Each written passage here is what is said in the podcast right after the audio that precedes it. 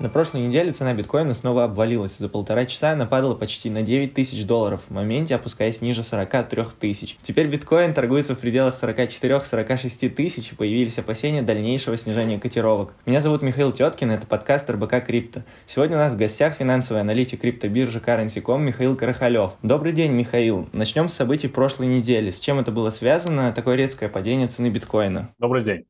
А, падение, там, смотрите, а, не было каких-то, как сказать, а, объективных и грандиозных причин, да, ну, в духе криптокашпаринга в Китае таких причин не было для обвала, да, то есть там была череда событий, которые, ну, по сути, наверное, скажем так, создали некую синергию, да, которая и повлияла на падение рынка в первую очередь, э, ну, начнем, скажем, с такой самой э, маловероятной причины. В тот день, э, получается, 7 сентября, снижался одновременно вместе с биткоином еще и золото, рынки драгоценных металлов. Это было связано с тем, что индекс доллара по отношению к корзине резервных валют поднялся на 0,2% и также незначительно подросла доходность государственных облигаций США. То есть защитные активы, да, золото и ну, получается, что и биткоин, да, как-то вот на это событие отреагировали. То есть золото однозначно на это отреагировало, и э, снижение биткоина, ну, возможно, было совпадением, возможно, тоже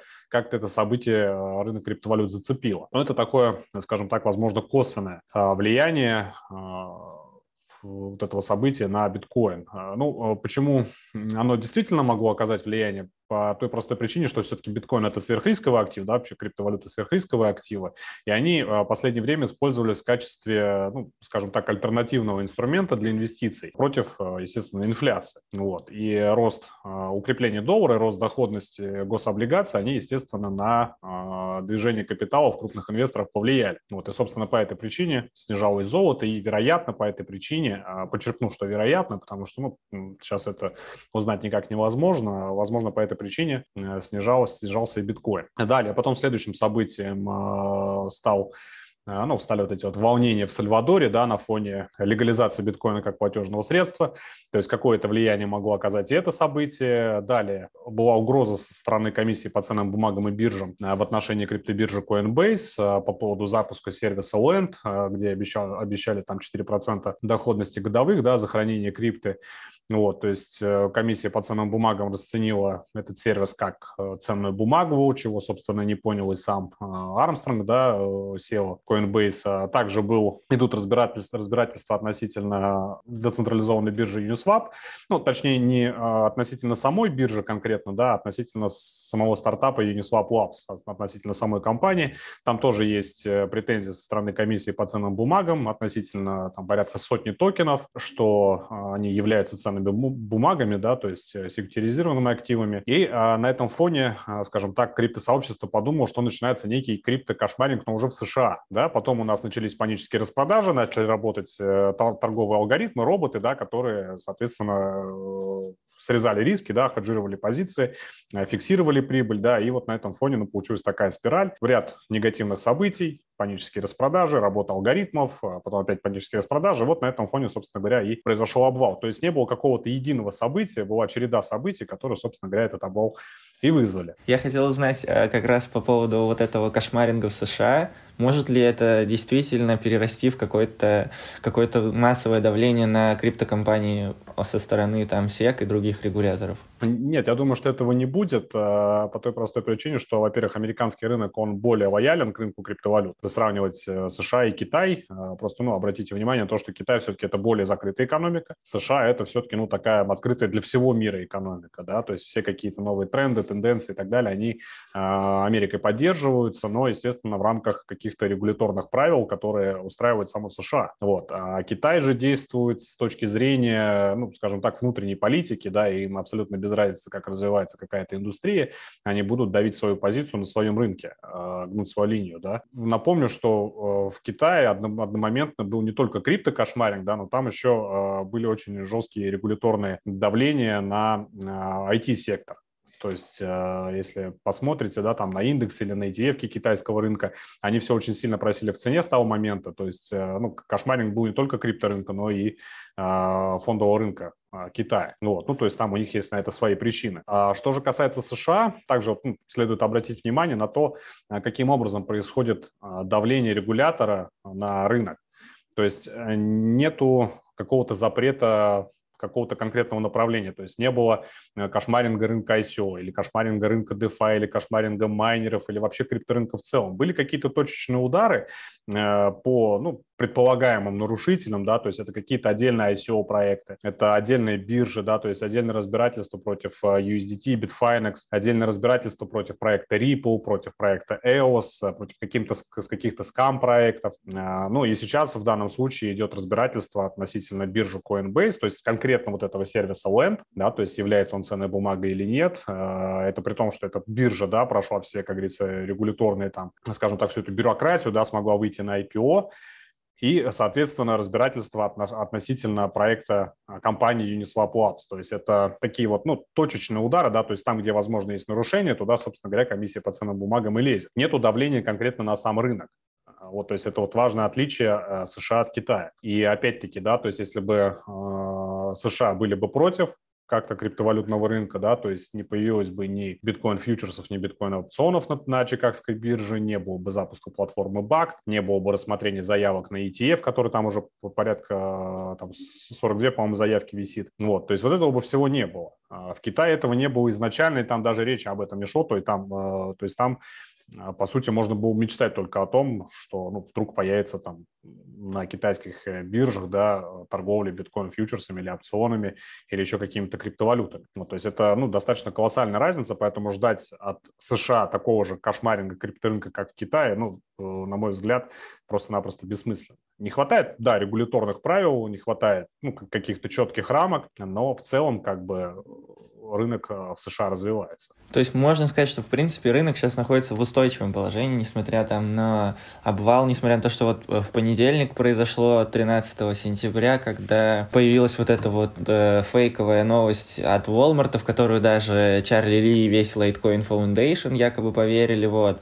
И опять же были какие-то колебания, там биткоин снова падал ниже 44 тысяч долларов. Сейчас можно сказать, что рынок остается как бы в устойчивом положении, нет каких-то рисков того, что 64 тысячи, 65 тысяч был максимумом, и с тех пор вот сейчас он, ну, в этом году уже не будет как бы перехая. А, ну, вот это, кстати, интересная достаточно такая ситуация получилась э, с э, Walmart и Litecoin, да, а вообще, ну, а, я когда эту новость увидел, а, я сначала подумал, что, ну, как бы что-то интересное, да, uh-huh. а потом мне, ну, естественно, закралась как бы мысль, что такая крупнейшая в мире сеть супермаркетов внезапно решила э, начинать работу с криптовалютой и не с биткоина, а с лайткоина. И, э, ну, закрались какие-то сомнения, потому что, ну, не так-то просто такой крупной сети начать принимать э, криптовалюту. То есть там очень-очень много э, последствий возможных, да, то есть при том же условии, что рынок до сих пор пока ну, четко не регулируется, и никто из э, крупных корпораций туда лезть не будет, а пока не появятся какие-то э, уже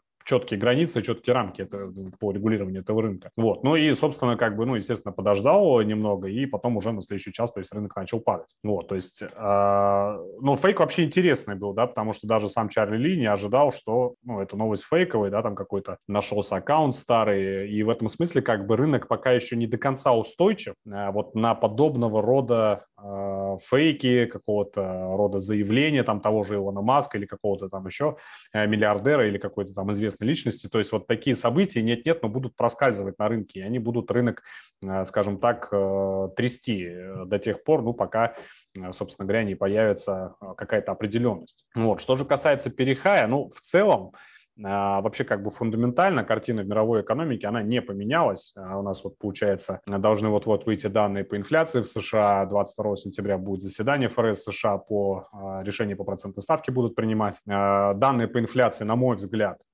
я думаю, что они останутся на прежнем уровне, либо немного подрастут, либо а, инфляция немного снизится, но незначительно, там на 0,1-0,2%. То есть фактически инфляция останется на прежнем уровне. Это будет говорить опять-таки о том, что инвесторам придется продолжать вкладывать в рисковые активы, в том числе и в криптовалюту. А что касается заседания ФРС 22 сентября, а, там я думаю, что, ну, естественно, ставку повышать не будут. Об этом уже говорили и э, сами члены ФРС, и глава ФРС Джером Пауэлл уже об этом говорил, что ну, ближайшие там пару лет минимум повышения ставок ждать не стоит. Все внимание будет приковано именно к пресс-конференции после заседания, где, возможно, только возможно, объявят о сроках ужесточения монетарной политики, о э, сроках урезания программы количественного смягчения там, со 120 до 60 миллиардов долларов ежемесячно. То есть э, вот только на этих ожиданиях как бы сейчас, ну, по сути, держатся рынки рисковых активов. То есть если этих заявлений не будет, то рынки рисковых активов опять пойдут вверх. То есть и фондовые рынки, сырьевые товары, и то же самое золото,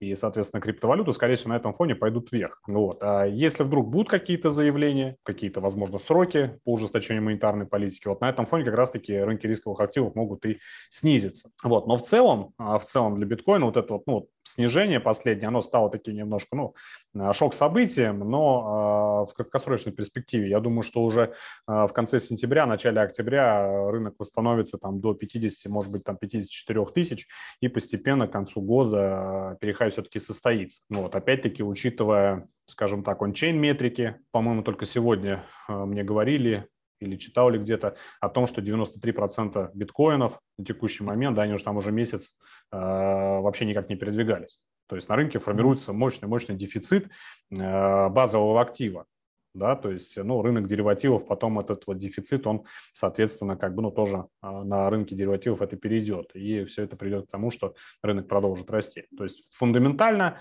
для рынка криптовалют, для рынков рисковых активов сейчас каких-то таких вот, ну, а, факторов, которые бы оказали влияние на, оказали давление, да, и э, привели бы к обвалу, их сейчас нет. То есть это, возможно, будет на заседаниях ФРС, возможно, позже появятся какие-то новости, да, какие-то, ну, негативные, и они окажут влияние. Но вот на текущий момент, конкретно сейчас, таких событий и факторов нету. Так, ну, с этим разобрались. Тогда у нас еще одна тема осталась, которую хотелось бы сегодня обсудить. Это хардфорк Алонса, который вот буквально там в ночь на понедельник э, состоялся в сети Кардана, и это было такое вот ожидаемое событие. Криптовалюта там росла весь этот год, ну, условно, только только на, на этих новостях, и какой теперь динамики от нее можно ждать? Стоит ли ждать, что она теперь выпадет из стройки крупнейших по капитализации? Ну, сложно сказать, выпадет она из стройки, стройки по капитализации или нет, потому что здесь может стрельнуть сейчас любой абсолютно проект, и та же Solana может продолжить шпарить вверх, да, и там внезапно, может, какие-то новости по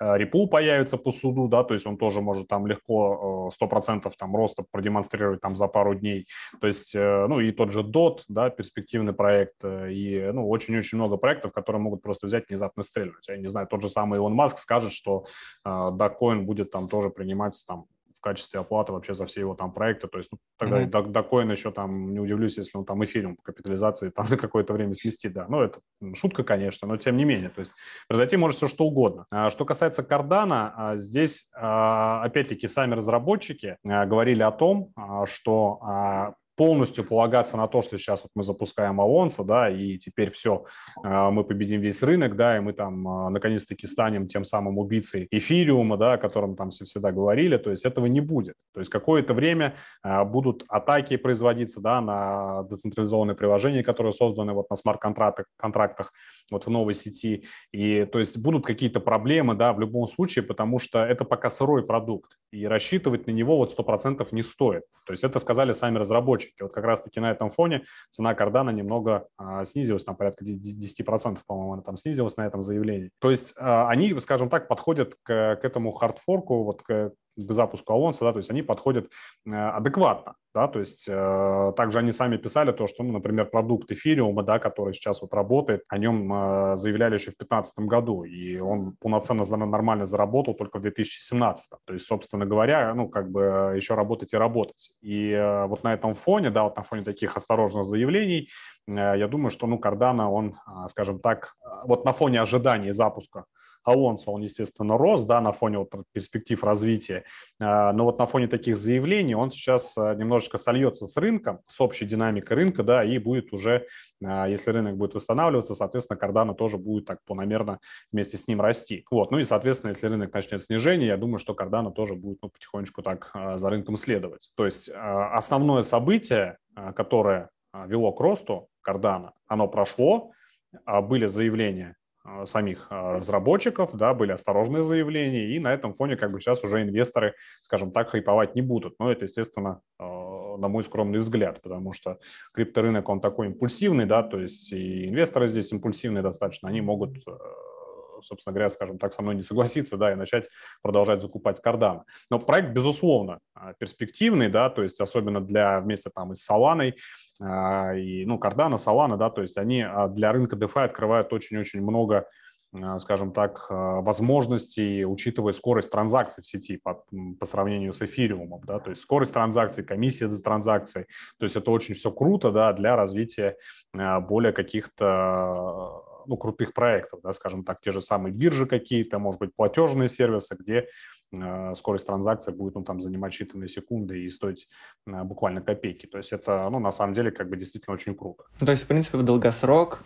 Cardano, с учетом того, что у него там впереди еще два этапа развития, предстоит еще там обновление и так далее, он может быть, в принципе, интересен. Да, безусловно. Разница таких проектов, вот, как Cardano, от э, всех предыдущих, которые там во времена ICO запускались, в том, что он развивается. Да? То есть вот, ну, взять тот же самый проект EOS, взять тот же самый Tron или еще какие-то другие проекты, которые были запущены там во время, в период ICO-бума в 2017-2018 году. А, ну, вот таких проектов, которые действительно работают и развиваются, которые что-то приносят рынку, их, ну, просто единицы. А даже вот на памяти сейчас назвать, но ну, это, по сути, вот Cardano, это Чилис проект, э, что еще сюда можно отнести. Ну, то есть их там небольшое количество, которые продолжают работать. А все остальные, ну, просто-напросто они с радаров пропали. Вот. И учитывая то, что Cardano действительно что-то делает для рынка, и рынок это принимает, и рынок на этом что-то разрабатывает, создает, есть какие-то действительно реальные перспективы, особенно с учетом интеграции в рынок DeFi, у Кардана, ну, перспективы действительно очень клевые, и его можно, ну, скажем так, ставить в один ряд. Биткоин, эфириум, понятно, у нас это сверх, э, сверхлюди, да, скажем так. Кардана, Polkadot, э, Uniswap, э, ну, тот же Chilis проект, да, то есть вот они все, ну, такие долгоиграющие проекты с большими перспективами. Ну, на этой позитивной ноте я предлагаю закончить на сегодня. Большое спасибо. Вам спасибо. До свидания. Счастливо.